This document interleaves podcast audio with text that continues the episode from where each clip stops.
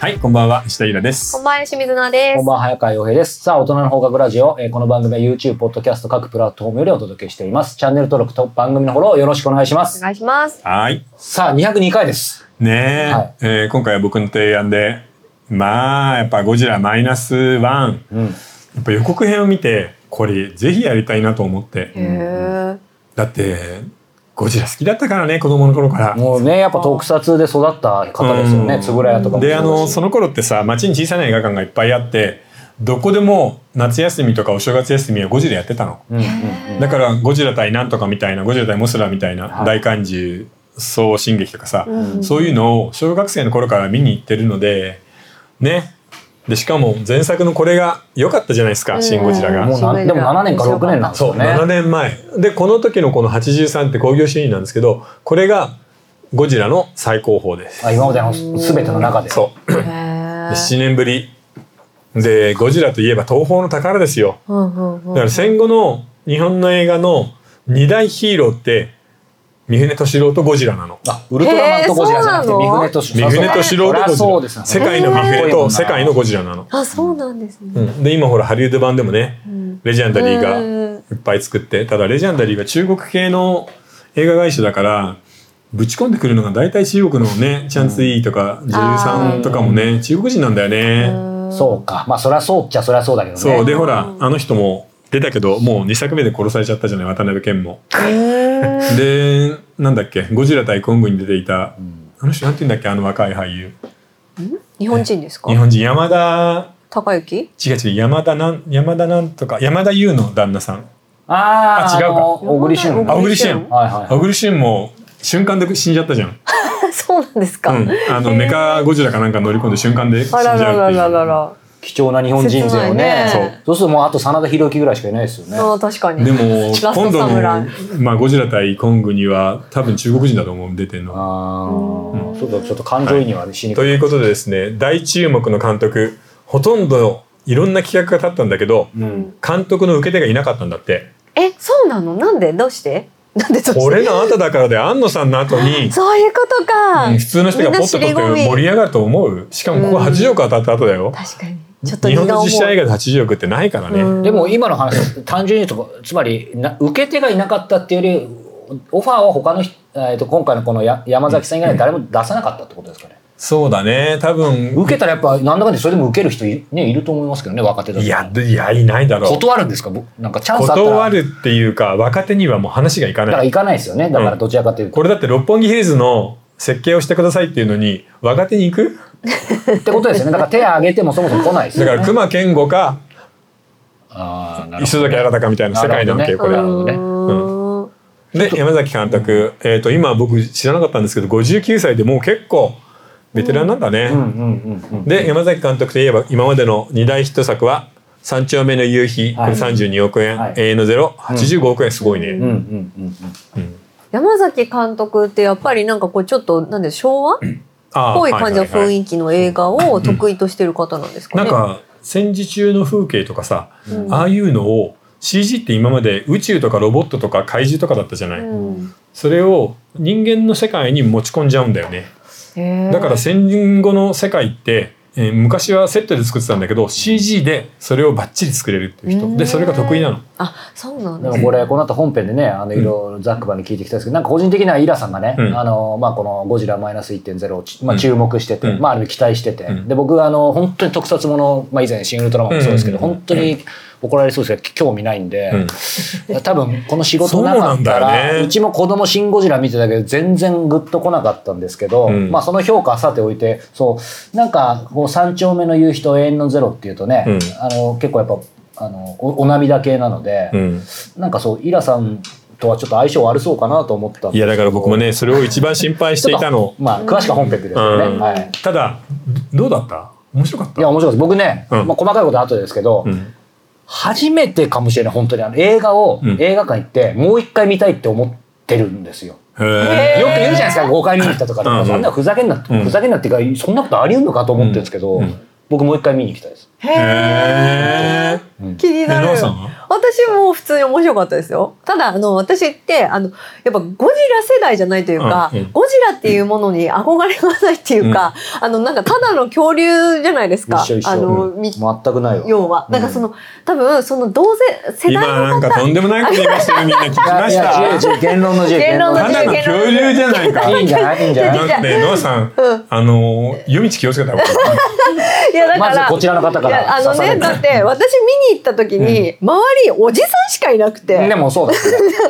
だからその人たちの多分ワクワク感にしてみたら、私のもうあのゴジラへの興味なんてもう石ころみたいなもんですはよ、いはいはいもうその辺の。うんうんだからあのそういう意味ではちょっとゴジラよくわかんないまま見たけどあのちゃんと面白かったです、うんっていうことです。なんか僕も結論めいたこと先に言いますけど、うんえーシン・ゴジラがうんちょっとね、アートフィルムっぽいの。うんうんなんかよくできたちょっとアートで分かる人だけ分かってねっていう大人向けでんこれはね本当に「ゴジラマイナスワンはうんエンタメですうんうん王道のエンタメをうん王道で熱量を持ってやったうんあとやっぱり山崎監督いつもさ監督脚本 VFX の順でテロップが出るんだけどはいやっぱ VFX ってやるだけあってビジュアルエフェクツはすごかったよね。すごかったっすね。もう本当にゴジラのとこに怖か全ったわ金を集中してた感じがしあましそれはた。言え てる。うんうんうんそうおー綺麗でしたねゴジラかっこよあかった。の銀座のシーンだけでスタッフ何十人かかけてうん、 3ヶ月とか半年とかあのシーンだけ作るのにかけいやてあるれとすごかったですよでね。も正直ああいうそう、V- VFX いろいろ見てても、うんなんかどっかで、まあまあ当然嘘じゃないですか。うん嘘で嘘くさいのがこれだけこうね、発達してもいつも思うんですけど、今回は、うんまあもちろん嘘なんですけど、うんそう、本当にちょっともうは迫力とか怖いというかさ。迫力めちゃくちゃありましたよあね。の今回はですねあの一言で言うとね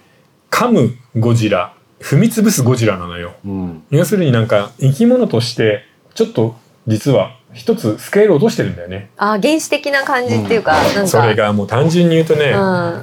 えーシン・ゴジラがこうあるじゃない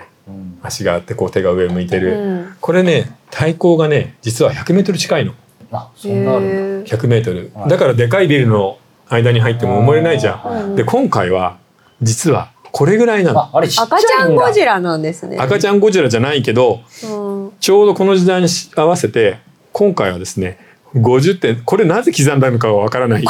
50.1メ50.1ートル設定なんです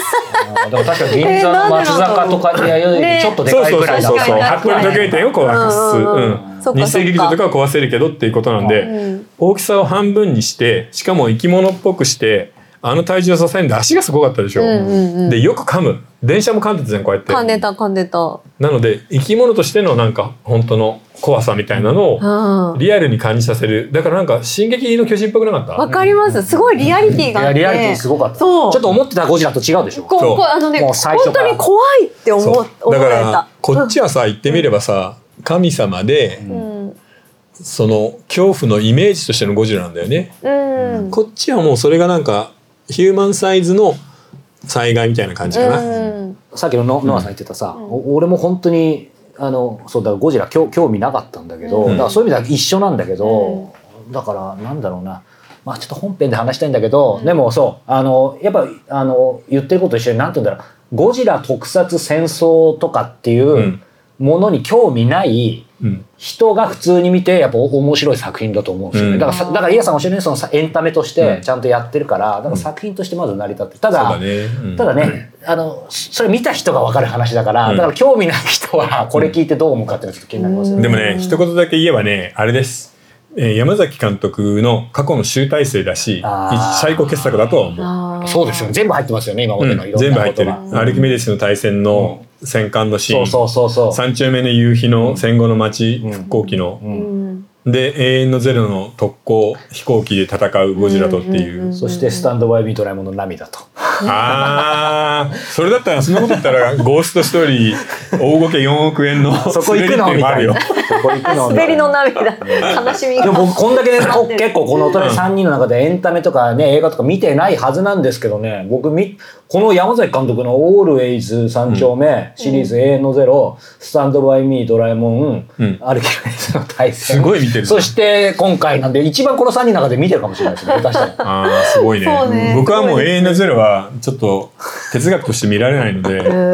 ー僕の今ああすごいね、僕のことリスペクトしてない感じが出てきましたけどねいや僕は、えそー、んなみたいなとアルキメデスの対戦と、はいええーディスティニー鎌倉物語とこれです。ですよもねう鎌三丁目倉の夕日とか永遠のゼロはもう近づけないんだよね。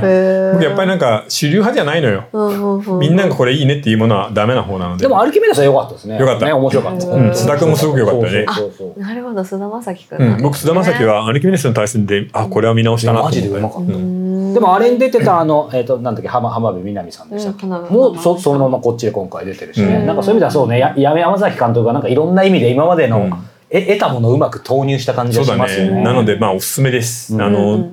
ちょっとでもその怪獣映画とかに興味があるえ今の日本の映画の VFX とか、まあ、CG とかってどれぐらいのレベルなんだろうっていうのをちょっと見てみたいなっていう人は絶対に見た方がいいよね、うんあの本当に面白いので、うんこれじゃあ星とか採点は後でにします、後で、えーシン・ゴジラ」とこれについて100点満点で出してもらいまい いすでまあ難しい僕こうはもう決まってるので今言いたいけえそうなんどだそれは有僕もや料我慢してるはいで、ここから後のその有利部分ではもう完全にネタバレになるんで、はい心してみてください、はい、まあ、えーいい点も言いますけど悪い点はい言もいたい方山のように言いたいことがあるので、うんはい、なるほということどで、えーじゃあその本編入る前に、えーご質問、ご感想をいただきました。はい、えー、赤べこさん40代男性の方からお便りいただいています。えーイラさん、洋平さん、ノアさん、いつも配信ありがとうございます。第200回の感想です。リアル企画会議のようで楽しかったです。うんえー私は本やアニメ、社会、経済のトピックを特に注目しています。へーおお、あ、嬉しいですね。嬉しいけどこういうレベルの高い人ばっかりじゃないんだよね、うん。え ー性やエロの話も好きですよ。あーそうそうそうやりたいえいやその話僕らでやりたいでもいいエロの切り口が今ないんだよな、うんオープンに話せる社会になればいいですね、うんえーセクハラ扱いやドン引きされない明らかんとした語り口を真似していきたいです、えーノアさんのことじゃな あく僕ても今誰のこと言ってるかほんまどっちかでしょうね。 ああそう、うんえーブルシットジョブはこれを減らすのが自分の働く意義なのでとても刺さりました、えー講談社新書「幸せのメカニズム実践幸福科学入門」もよかったら取り上げてください、へへーーうんえー小説飯会があるならば私は、えー夏目漱石坊ちゃんで出てきた天ぷらそばがうまそうで印象に残っています。ああいいね、えーうん小説家スペシャルで参加できるワーク企画はぜひ参加したいです。これからもおとらじと同時代の、えー生活を楽しんでいきたいと思います。ということで。はいありあがりがととううございます。これでもさ題名をつけるっていうのを今度やるんだもんね、うんうんうん。うんそうですちね。ょっと楽しみだね、タイトル付けだったらみんな参加できるんじゃないかな気軽にかなり厳しい戦いになりそうですね。はい、じゃあ次、えー質問です。10代の男性からいただいています。日本または歴世界の歴史において好きな時代ありますかというシンプルな質問なんですけど。いや僕ね、うんないえ、もう江戸時代とか好き意だよね外。現代が一番いいと思うえどうしてですか江戸時代だって結構地獄だよ、まあうね。ん。だって例えば男同士でさ、はいこの3人で吉原とか行ったら、んもうすぐに梅毒になっちゃうんだよそれはでそ確れかをに。奥さんに移して奥さんと2人で梅毒で、うん20年後とかに鼻がないみたいな人がもうたくさんいるんだからえでも梅毒かかった状態で妊娠して出産するとその子供も感染してる状態で出てくるじゃないですそうかそうそううんだからその性病の罹患率なんてめちゃめちゃ高いでもどのタイミングで梅毒ってなくなってって減少していったんですかねだから不思議薬ストリキニーネができてから明治以降あそっかそっかそっか、薬ができてからなんですね。へえ。でもなんかイラさん歴史とか詳しいからうんねなんか過去のまあでも詳しいからこそ今が一番いいっていう結論なんじゃない。あそういうことか。ううんーんなんだかんだいいね。でもまだそうは言っても江戸時代に。に行って歌舞伎見て落語もあるし、うんお芝居楽しいしなんか修学旅行とかでね行くならいいですよね。で江戸時代江って戸時代に旅行が超安全だったのえ旅行がね。そういあのよく山賊が出るとかうん大変がとか言うけど、そういうイメージありますねそういうのはめったになくありますよね水て戸黄門実際には例えば、まあ、奥さん主婦同士で伊勢参りとかも普通に行ってるし。へーへえ。で東京から来て来て、まあ、江戸から来て例えば地方を回ったりすれば本当に地元のお金持ちが美味しいご飯とか用意してくれて、最近の江戸では何が流行ってるんですかみたいなことで盛り上がるのよ。えそれは中流階級以上の人じゃないとできないですいよやね。全然できま普通す。の庶民も普。通の庶民もできる。へえ。それはちょっと意外ですだね。からそうですす,、ねごくね超優しい社会だったんだようねん。ただしその飢饉とかでお米が取れなくなったりすると突然なん遠かあっくたでよねは飢えて死んだりするから。うんもう紙一重なんだようんね。いいところもあるんだけど辛いのも多いから、いやまあ今のがいいかな。へでもなんかストレスはその時の方が少ない。もう死ぬ時いきなり死んじゃえばあんまりストレえ。スいもやないみたいー。それはあると思う。ねそれでもとそうなんですか。今はその格差社会だけど頑張って稼がないといけないとか頑張ればなんとかなるみたいな思いがあるじゃん、うん。でもその頃は身分制なのでどう頑張ったって侍にはなれないしこの枠の中ですよね。皇室にもなれないんだから、うんもうその中でっていうあやっぱただしうん江戸時代の庶民は僕たちのような普通の仕事してたら税金ゼロあそれはいいですうねん、うん税金ゼロよ、最高じゃないですか。最高です三十パー、四十パーとかないんだねよ。もそううやだもう考えたくもないあの増税メガネとかいないのよで僕たち多分その頃生まれてた農民よりは絶対都市の富裕民だからん僕はそう商人とかもゼロおいくえら稼いでもゼロあれ農民だけが農民だけが米半分はさはあの意国味不明ですよねだから大変だよね。うん早川さんは何かあります好きな行って切ってみたい行ってみたい歴史あれも過去歴史ね好きな歴史えこんなになんかいや俺浸透しちゃう感じのいやでもでもすぐ湧かないからちょっと覗いてみたいとかだとなんかギリシャのねあの僕もギリシャは覗きたいっていうか、あーソクラテスとかプラトンが生きている頃は見たいかですよな、ねその辺はあるけどうんあとはななんか映画とかでたまに戦国自衛隊とか見てればいいかなみたいないや戦国時代は大変、うん、うん、そう平均寿命30代だと思うよどうですか私今のよくはほら異世界転生ものである、うんその今の知識を持ったまま過去に行きたいから、うんあのどこでもいいんですけど中世かそ中世でもいいし、うんあの江戸でももちろん鎌倉でもんいつでもいいんですけど、うんあの今の技術を使ってあの先取りしてそんなの異世界転生もので50本ぐらいあるそれであの大成功して、うんうんあの金持ちになりたいっていうチなるほどチートだ ねートチートしたいですあの時代云々とかっていうことより。